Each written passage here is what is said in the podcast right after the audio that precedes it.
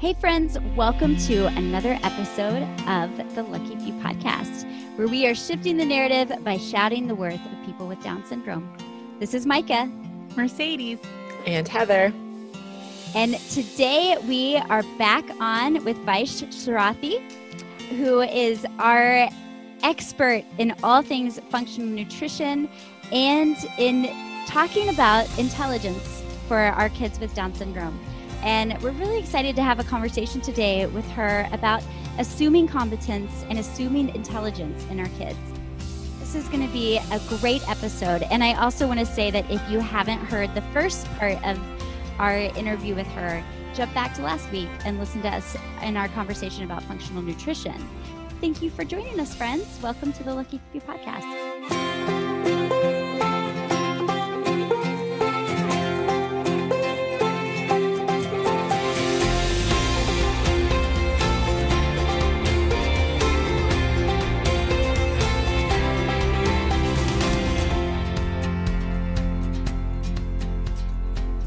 Heather here, and I'm excited to share more with you about Jonas Paul Eyewear, this episode's sponsor. Jonas Paul Eyewear was founded by Ben and Laura Harrison when their son Jonas was born nearly blind at birth. This was extremely unexpected news that no parent prepares for, but it gave them a window into the world of blindness. Ben and Laura could have let Jonas's visual impairments dampen their spirits, but instead, they used this new challenge as fuel to launch Jonas Paul Eyewear which now specializes in glasses for kids and teens ages 4 to 16 years old. Jonas Paul is on a mission to help kids feel beautiful and confident in their glasses. All you have to do is head to jonaspauleyewear.com to learn more and order your home try on kit for just a dollar. Make sure you use code the lucky few 15 at checkout for 15% off any future orders.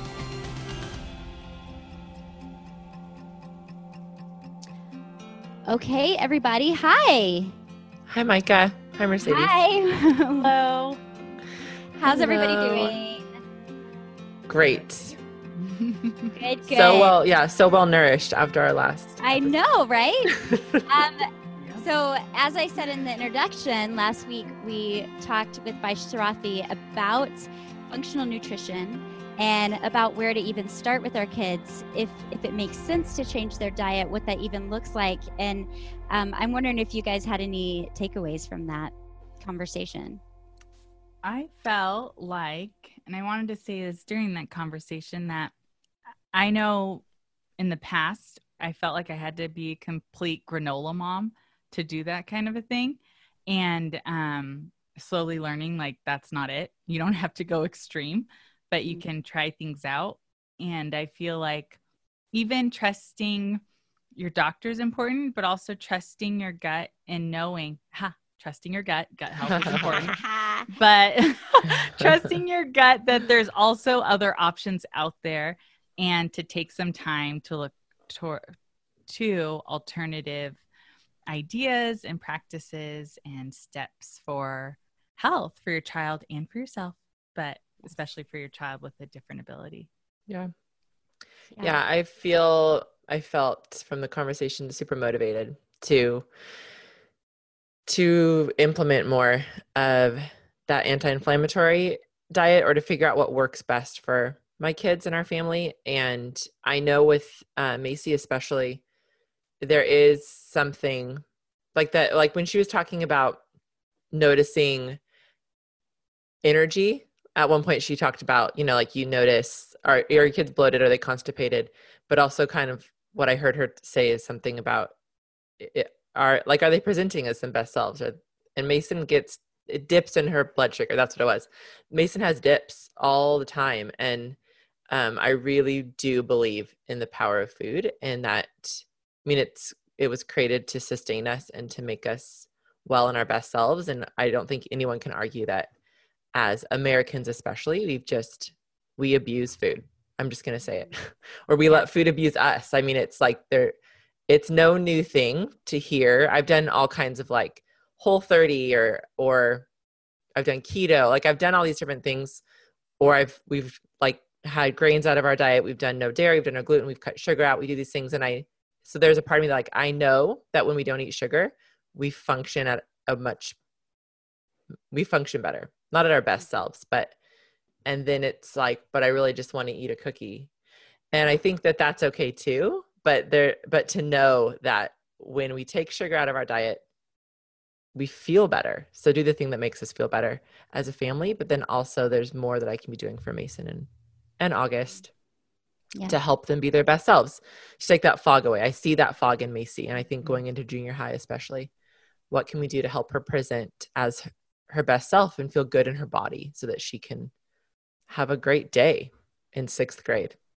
Yeah yeah. You know? I think i i feel like i what both of you guys are saying i this I think we do kind of go to something like this and think we have to go all in or you know like I'll get on a I'm on a couple of Facebook groups that are about anti-inflammatory diets and and it'll it feels a little bit like for these these moms on the facebook group with me like this is everything this is mm. all that they do right. or like this is the end goal Right. And and I really appreciated how Vaish was talking about like this the end goal is your child feeling being their best self and feeling healthy. And so and it, but it's sort of our American culture of like you go hard or you go home when it totally. what are you about? what are you right about, like you know you do keto and you do keto hard for a month right. and then you're like you, you, eat a cookie and then it's all over it's over. You're and, off ketosis. Now i only eat cookies. Yeah. Exactly. Exactly.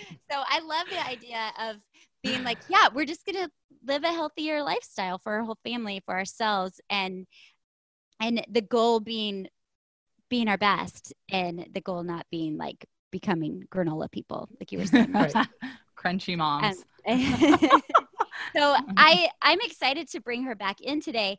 And you know, we talked about last week how she has um, a podcast that I've gotten so much out of as I've been kind of going speaking of go hard or go home I, I, I was like listened to about 10 episodes in one week a couple of weeks ago but what we didn't really talk about much last week is how Dr. Sarathy has a TEDx talk. And this TEDx talk is amazing. It's it's about 12 minutes long and I immediately sent it to my parents and they both watched it and were so excited to talk to me more about it. And in her TEDx talk, she's talking about assuming intelligence, assuming competence. And I want us to talk a little bit more about that this week and if we if we dip back into the functional nutrition that's great but i know that this is a major passion of of Vaish Sarathy's and also because of what she has seen come out of her son Sid as she has taught him and what he's been able to accomplish even as a person who doesn't speak. And so we are so excited to welcome you back to the show this week, Dr. Sarathy, or Vaish, or we'll call you both things. And um, thank you for being here with us. And we can't wait to hear more about what you have to say about insum- assuming intelligence in our kids. Thank you. And my heart is so full just listening to um, all of you, you know, speak. So thank you. I'm so happy to be back. we're excited to have you. Yes, very much. I'm excited to talk about the educational part and about assuming competency because I feel, and I know Micah feels the same. Um, Sunflower, my daughter, who is seven now, has limited speech, but you can talk to her and you can ask her anything, and she listens and understands. Listens yeah, you know, here and there, behavior, you know, if she wants to, but she understands everything. But I feel like um, her lack of words make her out in the world look seem like she is not understanding. It makes it seem like she is less intelligent just because she can't speak. So this is a conversation I'm super excited about. Also, as you being a homeschool mom, I've also decided at this point for alternative education for sunflower and i've seen really great results so i love that we get a chance to talk to you more about this. So with that said um, i just wanted to know and ask a little bit more about what education has been like for your son with the dual diagnosis. And we are we read on your website that his teachers stated he was one of the most intellectually disabled kids they had worked with.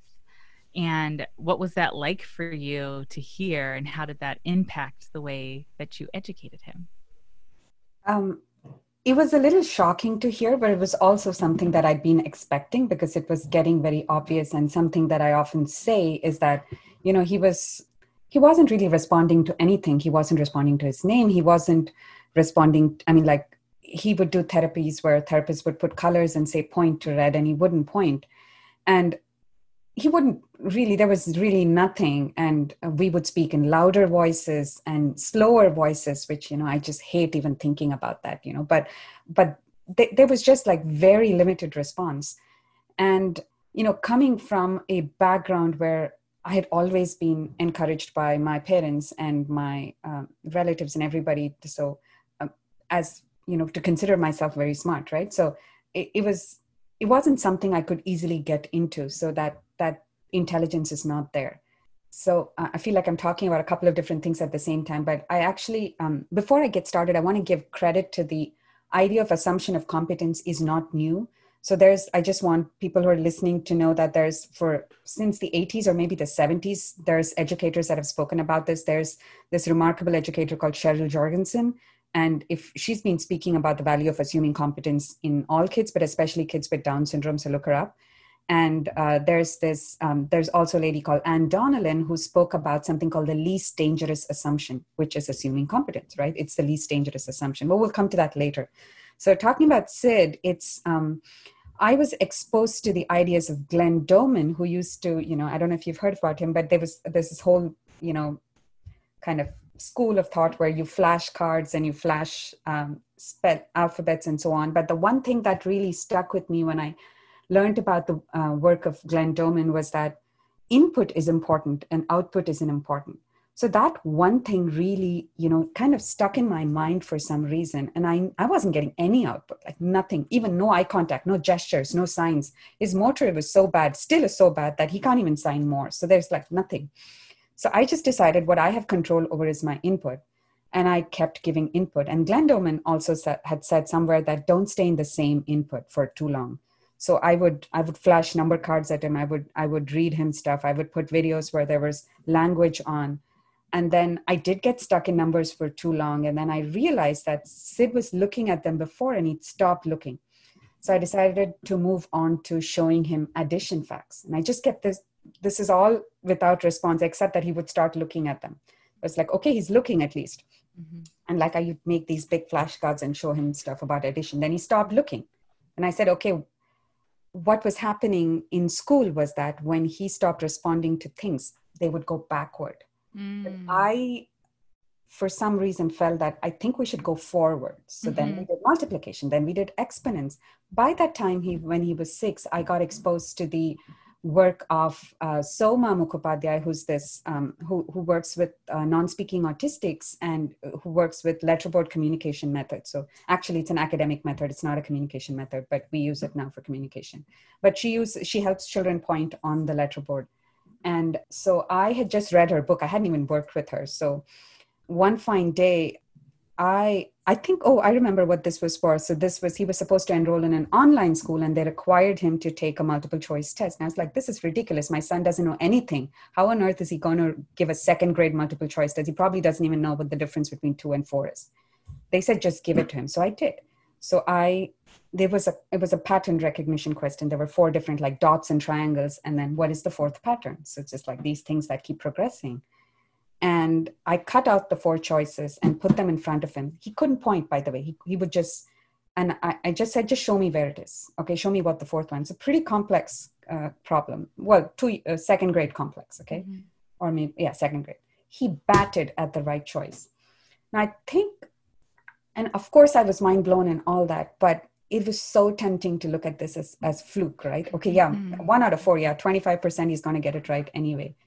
But I think the fact that I didn't made mm. all the difference in the world. So when you're, I feel like when your child tells you an answer, you know, or or you know gives you a response that you're expecting, and we're so encouraged that you know, let's try to get this three times. This is what they do in school because yeah. you need to give me the right answer three times. Why on earth should I give you the right answer three times? I gave it to you once. If you don't believe me, I'm not giving it to you again. I, I feel like that's what's mm. going on in the mind of a child. Interesting. So, So, um, but I, that was in my son. So he actually, in first grade, he had, I think, pointed to the alphabets or something like that, and his teacher was thrilled, and she asked him to do it thrice. He didn't do it again, and then he just zoned out.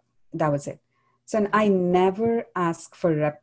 Actually, nowadays I do, but those days I never asked for repetition. I never. I just kept going, and and just by batting at the right answer, this is how our education progressed with Sid. So he, for years, he would just bat at the answer. Eventually, he learned to point. Eventually, five years of work on the letterboard, and now he can see. The thing is that he always knew how to spell. It's just that we all we were working on is is motor skills, and that is the that is the crux of everything I'm saying. Is that the window to a person's intelligence is imperfect. We don't have a window. Right. Our window is speech.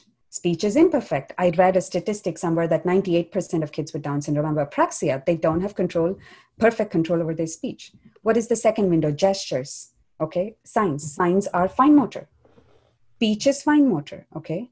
Eye contact even is fine motor. Okay. So what do you have? You don't have anything. So you don't mm-hmm. have anything that you can realize. So how are we making the assumption based on these imperfect modes of communication that we know don't work well with most of our kids that mm-hmm. this child is not intelligent so if you look at children that are I, I know many kids with down syndrome with speech but they're really struggling to bring changes in their speech they're often saying the same things again and again right. so i know that people will will think that they really don't know how to say anything different but how how are we making these connections i i i was very lucky or Sid and I were very lucky that Sid was non speaking and in no means of communication. So we were pushed into a corner to find that one thing that would work. Okay. So we, mm-hmm. we had nothing else to do. And through that one thing, because now when he was pointing, he was using gross motor. This is how he goes. Right. There's no fine motor. And we know that fine motor is harder than gross motor for most kids. Mm-hmm. Um, small movements are hard. And for him, they're like 100 times hard because his, of his low muscle tone being pushed in and many kids are not necessarily pushed into that if sid was speaking i would not be here if sid mm-hmm. was if sid had any speech i would not be here because i'd be like oh that's what he means. Oh that's all he can say. Right. But i and i think like the that spills into so many things. The fact that we're using motor as a means of assessing intelligence and motor skills are imperfect. The only as the biggest thing i have to say is that you have no idea how smart your kid is. So why mm-hmm. not just assume the that they are right? I mean like that is where we bring come into the idea of least dangerous assumption.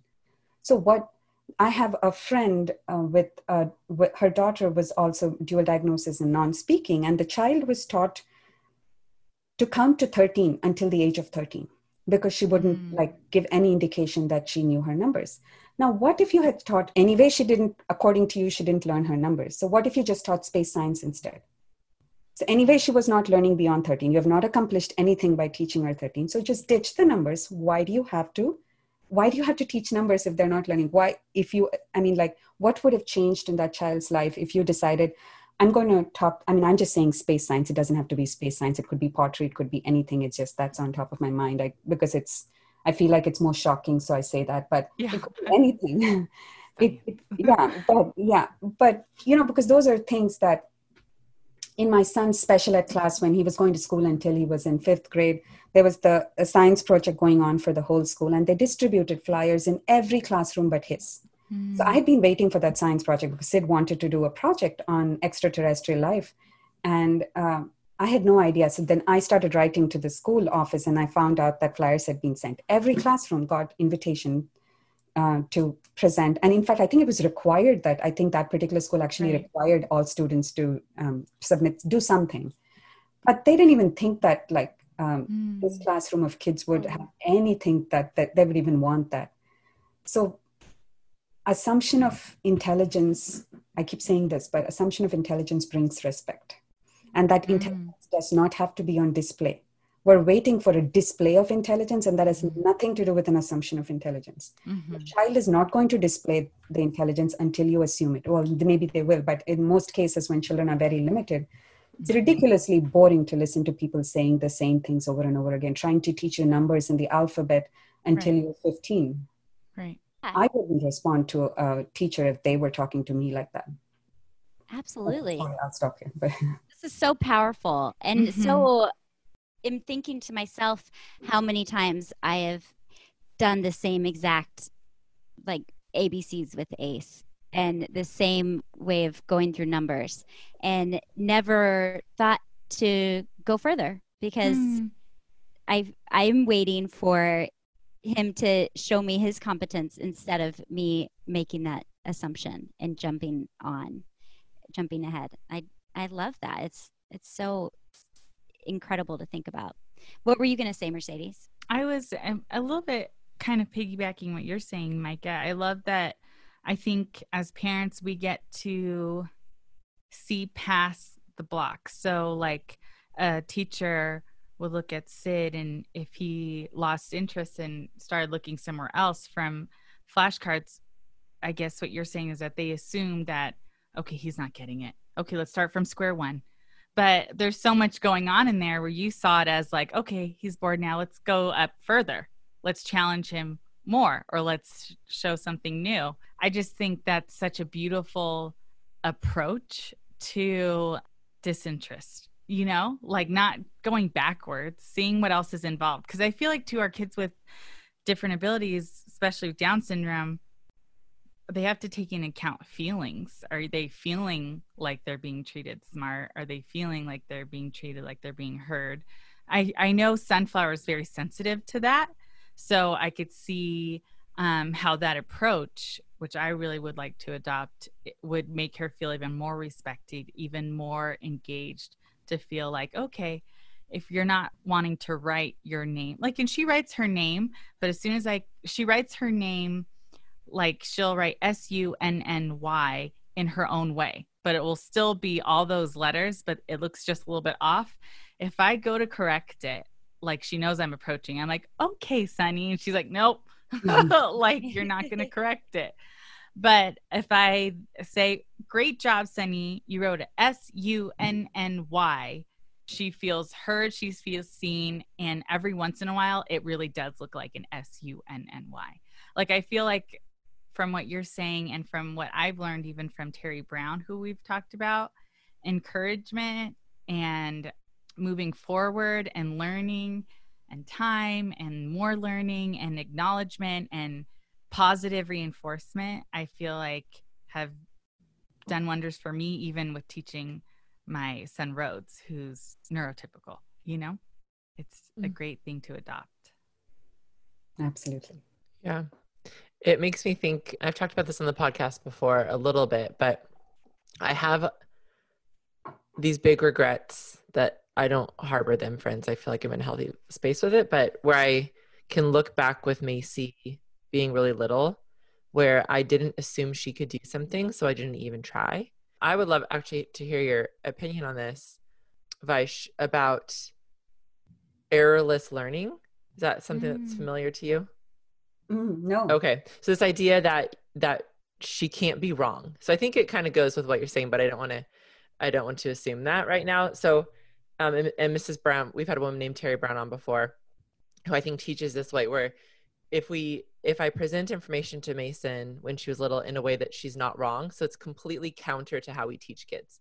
So you're not going to hold up an A and say what's this? You're just mm. going to hold up an A and say A, B, and eventually they get it. There's no testing. Teach, don't test errorless learning that your kid can't get it wrong because of the way in which you're presenting the information and therefore it builds up confidence and i have found with my kids with down syndrome the thing that keeps them from wanting to engage in in any kind of learning that is taking place like with us at a table or at school is a lack of confidence mm. because of because of the i i think the mistakes in which I started when they were little, and then also the way that the school system works, right? Like the way that this is how you learn.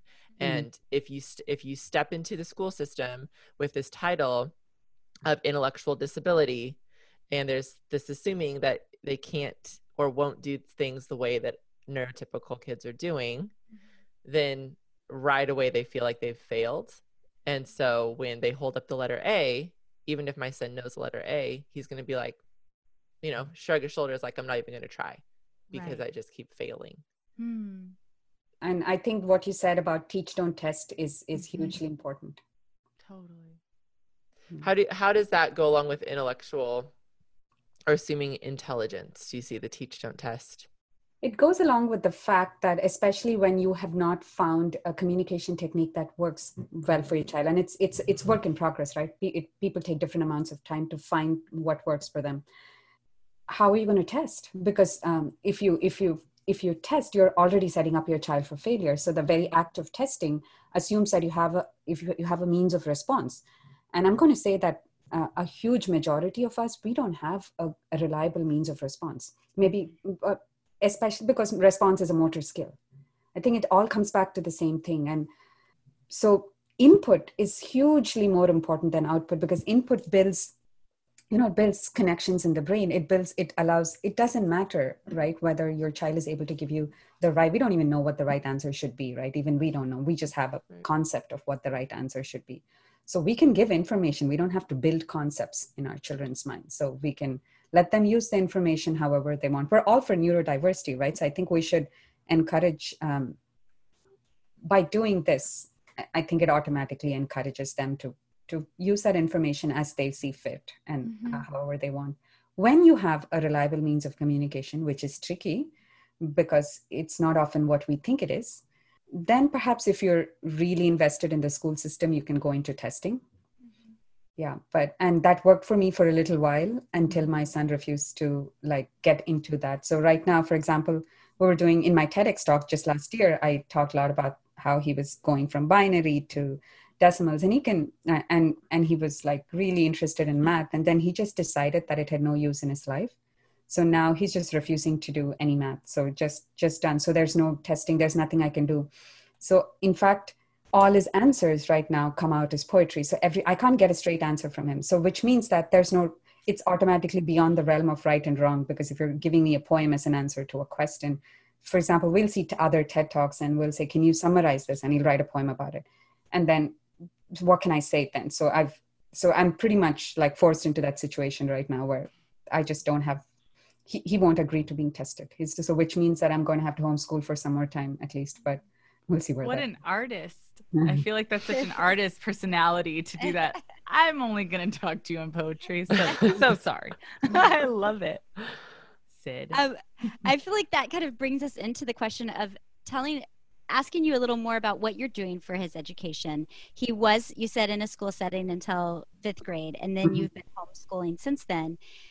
Can you tell us a little bit about how you made that decision and how you have organized his his homeschooling, how you know what to teach him, and um, if you follow a curriculum or if you're just letting letting him do poetry in response to you know. It's kind of like that. So he, he did start going to sixth grade um, when was it? Like was it he's going to eight he should be going to eighth grade this year so i guess it was a couple of years ago uh, to a school but he didn't fit into that system because um, he refused to communicate with them. So he's kind of like his own person right? So and learning to communicate with him is a skill it takes time and um, it wasn't he, he, was just miserable. He was miserable. He just didn't want to be there. So i pulled him out. We did conventional education. We taught i taught like i so it works that i'm a tutor right? So i i, I teach stuff. So it, that that part was okay for me. So we did science we did math we did all of that and we would listen to his he has a lot of visual issues so he can't visually track. So we do audible a lot so a lot of audiobooks. So um, so we would listen to audiobooks all the time. And yeah so we, we tried to have a structure. I'm not it does it neither works for me nor for my son so and eventually like i said the math dropped out and right now he has poetry lessons from like a uh, like a published poet who works with him and that's basically it so i, I try to ex- I'm, I'm trying to expose him to other stuff it's it's very skewed his education is very skewed because I can see him blanking out when I when I do um, other stuff. So he he learns about he actually really likes space science. So he learns space science and poetry. I'm I'm trying to bring in the other stuff a little bit. He likes to listen to TED talks and opinions, so he listen to that. But he's not going to sit and uh, um, when I give him um, you know the history of the Indus Valley or something like that. Yeah, that's not. So I've kind of understood that it's like we're really at the edge of uh, neurodiversity where i can i don't know how this is going to build up into a regular school and a college education which was my dream when he was doing this fantastic math i was like yes we can we're going to go to college yes we're going to like you know get out with a degree and i don't know how that's going to be but i'm fine with that Mm. Mm. I love that. I don't know how that's going to be, but I'm fine with that. Mhm. That is some words to live by. Let's go to reading comprehension. So I'm going to throw a scenario at you, which may or may not be real life. It is. It's Macy. Um, she- Macy is going is going into sixth grade, and she has probably at one point she probably had 125 sight words, not necessarily in order. Some of her sight words would be like Target, Costco, Amazon, like the you know things that or words that, she enjoys, hip hop, dance, all those kinds of words, but also the and and so she had about 125. That's decreased. I feel like we're, we've hit this plateau where there are certain books that she can read that are I see the or this is the or you know those kinds of books, and that's where we're at. And it feel I, she's frustrated. I'm frustrated. I can't figure out how to get past. So then, as I'm listening to you, I'm wondering: is it like okay, now we introduce large, larger words, or is it not about the reading? Like, what's your what's your take on that? Okay, and when please tell me if my Yes. take doesn't make sense, okay? Because I, I, I anyway. So here's the thing. I'm, I'm going to sound like a broken record, but Yes, it I all like it. start- it starts with this. Vision is is you. Vision is made of like there's three components. Okay, so and um, one of the acuity, which is what your glass. Oh, it's your glasses and you know how well you're seeing stuff. Okay, which is really most of what is addressed in our kids. They'll put glasses on, and we've addressed acuity. There's what's called ocular motor, which is the ability to move your eye muscles with precision. And that is not addressed in a regular ophthalmologist. That's like vision therapy and stuff like that. And um, like, for example, my son has major issues in ocular motor. And the third component is visual processing, which is what is your brain doing with the input they're getting. And so let's assume that acuity is taken care of because that's like the low hanging fruit. Everybody takes care of acuity. We don't know when a child, when you say that a child doesn't understand a book, we don't know where the issue is. Is it that they can't? Is it the scrolling of the eyes that's difficult? Are they getting hung up on a word? Is the motor planning of the eye getting in the way? I mean, this is, it's a fine motor act reading a book. And is it too much to ask them to comprehend the book while reading it? I'm not saying it shouldn't be a goal. I'm saying that it can get in the way. Mhm. So one thing that I really like doing is like adding another mode of input. So let's say you're reading a book. Let how about listening to that same book on audio as well, and then and then let's see like um, you can do it together, or you can just listen to the book on audio. So if you're actually working on reading comprehension, that's one thing. I'm not I'm not an expert on teaching reading comprehension by any means, but I find that this falls in the gaps. So there's nobody talks about this. Mhm. The fact that uh, that your eyes may be getting stuck and so on, right? Wow. So I, I I'm a fan of multimodal inputs. So I think that that either someone else reading the book for you and you are like that's a pressure taken off, right? Now I can just like relax and then I can I can look at bigger words and I can just follow instead of like I need to get the word right, I need to understand it and all of that. So I'm a huge fan of audiobooks. The second thing that I so I, I think that what we think is reading comprehension issue may not may be a visual issue. Mhm. So um, there are people that are better than me that talk about visual processing, about how your brain understands visual input. I'm not an expert on that, but I would always go to the motor first. So my, my whole Mhm. thing is that we misunderstand every motor is everything, right? And we so many of our kids have issues with motor skills. Fine motor is an issue. We have apraxia is an issue. So let's stay there first before Mhm. jumping. So this is where you assume competence that maybe it's not about understanding. Maybe it's something even before that. So the second thing is that one what i see happening a lot with both kids with down syndrome and autism is that um, because there's so-called reading comprehension issues the child's reading a book and they're maybe not getting anywhere with it or not understanding it so you're constantly giving a book of the same same level right so Right. what do they call them like jack and jane books or something there's some Yeah. Yeah. yeah so you the kids growing but um, so how that, that gets in the way of giving complex input to our kids because we want to do that so Right. one hack around that is to let the reading be a separate activity and then give the input maybe through through audio and like give give increasing complexity like whatever it is for your child whatever that's age appropriate for your child so just let's keep moving on let's not get hung up on reading comprehension Right. that's my view okay so that's yeah. yeah. I know it's probably different from everybody else's, but that's my view that that's because otherwise we're just going to read the same type of book forever. So let's move on. Right. Right. Yeah. I really love that. with homeschool, I've been able, it doesn't completely work for Sunny, but kind of do a education based on like Charlotte Mason a little bit, who does a lot of a lot of um, learning through literature. Mm-hmm. And for Sunflower, who can't recite a book back to me or can't really say, oh, this character did this and this. But what I see her do is be engaged with me reading out loud to her a chapter book and then mimicking that. And mm-hmm. also then reading her own books that she can read successfully. So at first I was like, okay, I'm going to start reading chapter books to my kids and they're kind of running around and they're kind of I'm like, are they even listening? But Rhodes can tell me what's going on. Like in the book, even though I thought he was doing somersaults over there, not even paying attention. Sunflower would be drawing at the same time while I'm reading out loud, and she will show me signs that she's still listening.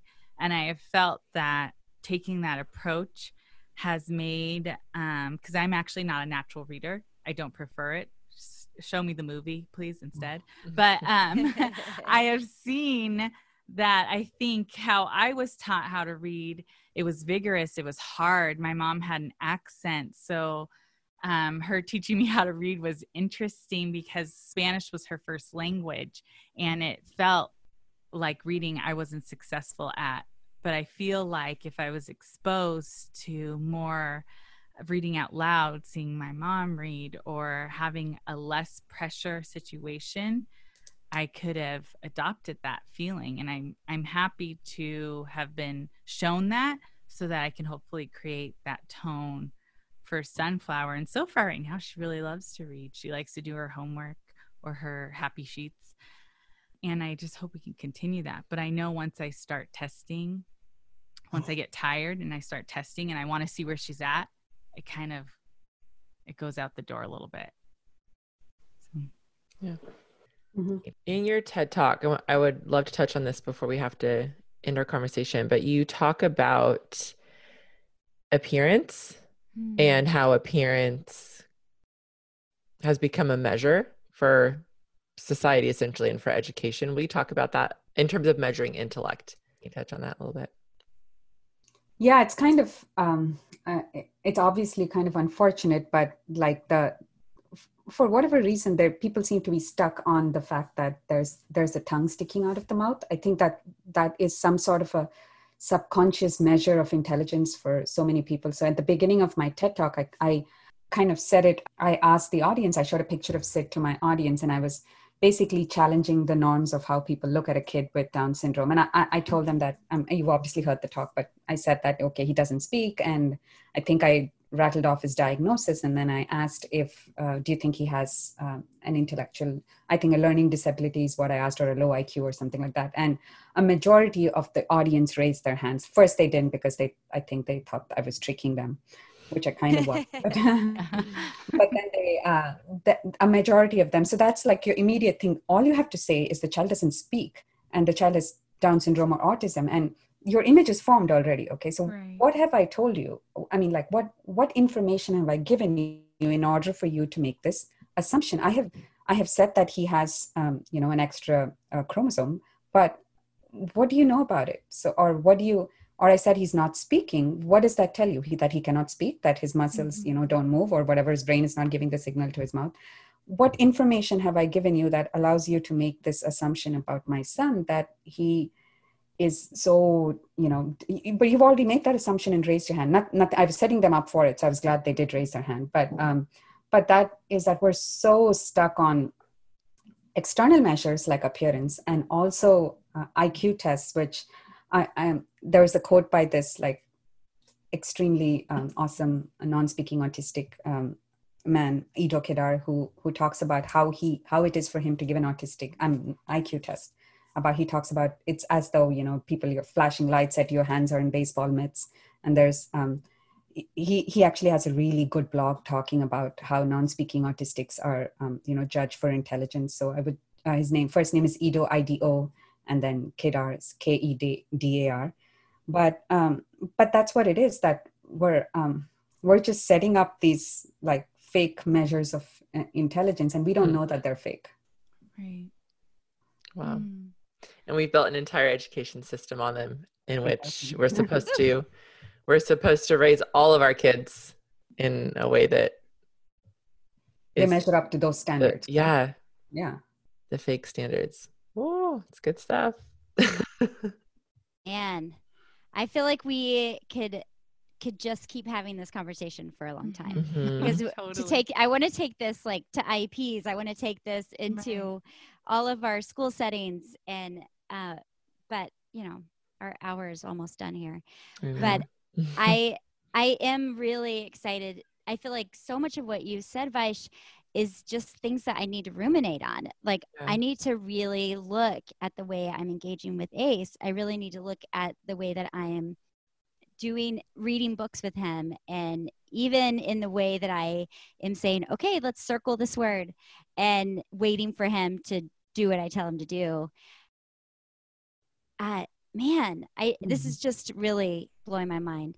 So we're we're so thankful for you joining us. Yeah. And I do want to to tell our audience to please go check out this TED Talk because I think, uh, and hopefully after you've heard the things that Vaish has had to say today, uh, that you'll you'll just jump right over there um, and give 12 minutes to it because I think Mhm. it really is something that especially our i mean for parents but also those listeners out there who are educators I would love for you to for all of the educators to be thinking beyond motor Yeah.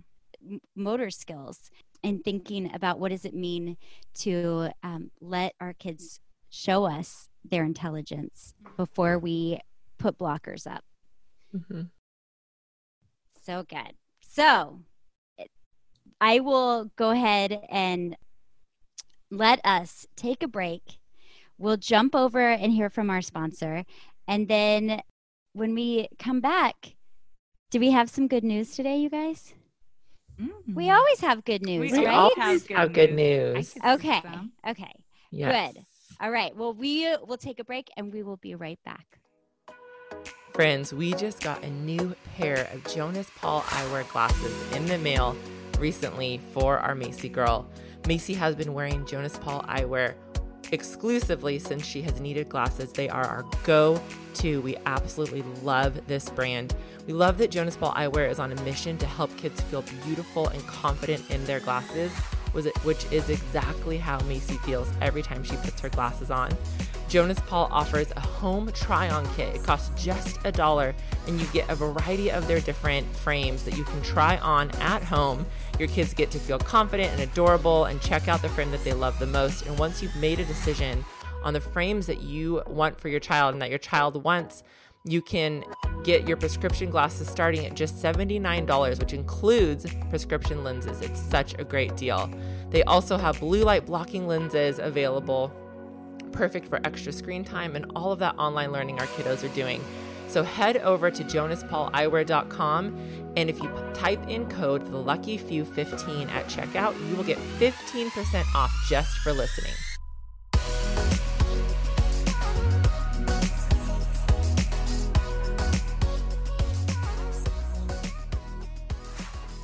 Okay. We are still here with Vaish Sarathy. We are so excited because it's time for some good news up in the house.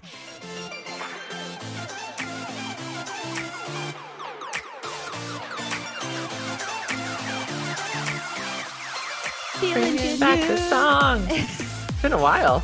It has been a while. Why is that? It's been a long while. I need to. I need. I, There we go. Yes, there we go. I'll just work on that a little bit. Okay. Yep.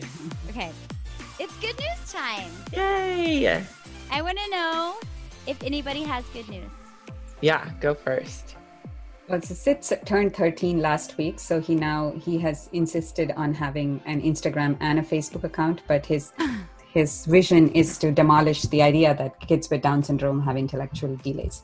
But so he has now insisted on doing this through Instagram, and his account is called um, Down Like Sid, one word. Yay. So Love it. yeah, so there, if you want to hear more from him, and I, I said that I don't know how long this will last, so it's kind of like his, he's just like, like he's 13 and probably. I'm excited. Yes. Can you say the name of the account one more time? Tell us his account. Down like Sid. Okay, thank you. Down like Sid. We will have a link to Down Like Sid. I'm on my phone right this second. There he is. Yes, you're gonna demolish that idea. Demolish it. I love Bro, that. I feel like we need a stand new with slogan. Yeah. Shifting, demolishing narratives. We're not shifting things eh, here. yeah, that's too. Okay, I talked about Macy swimming this summer, but without a floaty. But we went to a pool yesterday in August, got off his floaty, and swam to the steps, and then swam to Josh, and swam to the steps, and swam to Josh, and just his like wanting to take his floaty off was a big deal, and then he was doing it. It was cute. Woohoo! Good news. Awesome. Oh. Anyone else? Do you have anything, Um, Mercedes? I do. I think I feel like Sunny is in the cusp of um, putting together sentences, and it's been super exciting. Um, she's been um, doing like two word things like "go mom" to tell me she wants to leave the house, um, but now she's saying like "go mom beach." Me, Rhodes, Shep, like she'll Mm. name all of all of us, and then I will repeat to, back to her as if she were saying it to me and saying, "Mom, I want to go to the beach with my brothers." And so we're like practicing that, and I'm seeing her desire and the like puzzle pieces being put together um, of her like talking in a sentence, which I think is really super duper exciting. Good news. I love it. Um, I I will say that I feel like one of the ways that I'm seeing success for Ace is is with motor planning and um, fine motor skills. And his teacher gave me this idea to put together some little I, I forget what they're called, but like teaching boxes that you um, so for instance i took a little cardboard box and i cut a hole for balls and i cut a square for his blocks. And then i cut this tiny slit for playing cards.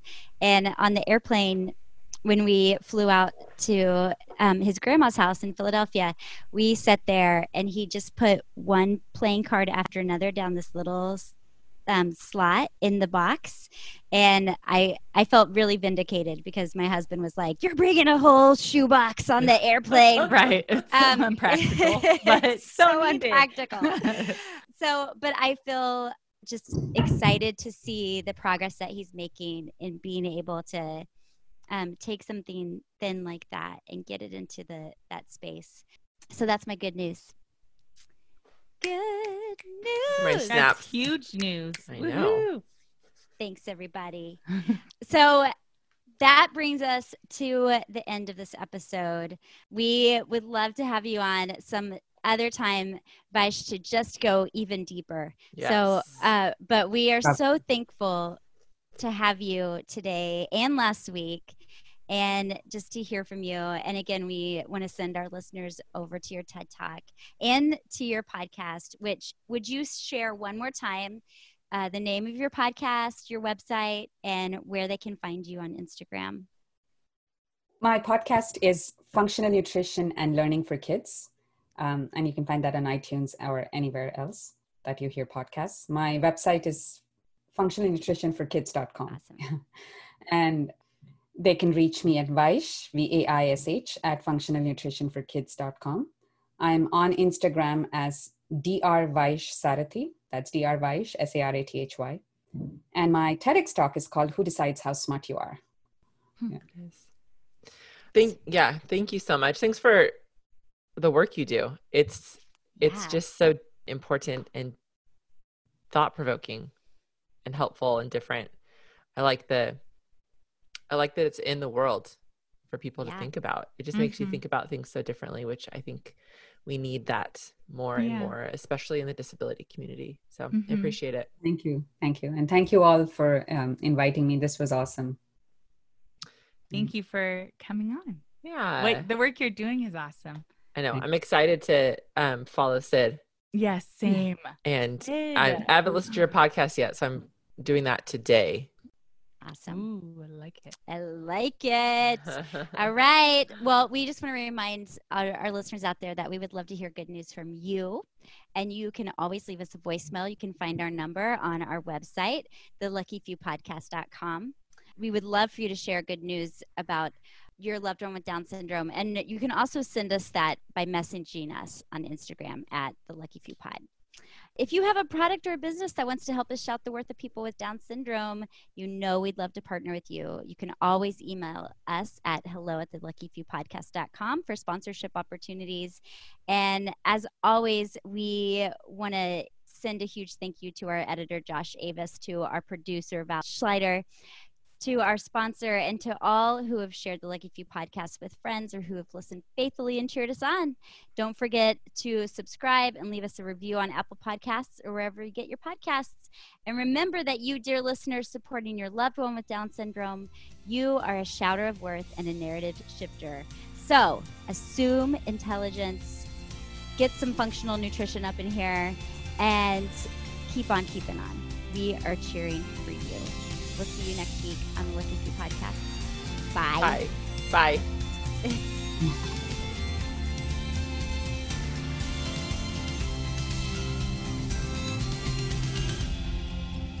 Thanks for listening to Lucky Few Podcasts. Remember to review our show on Apple Podcasts and check us out on all social media at The Lucky Few Pod. Lastly, send us your good news by going to theluckyfewpodcast.com and sending us a message via text, voicemail, or email. See you next time.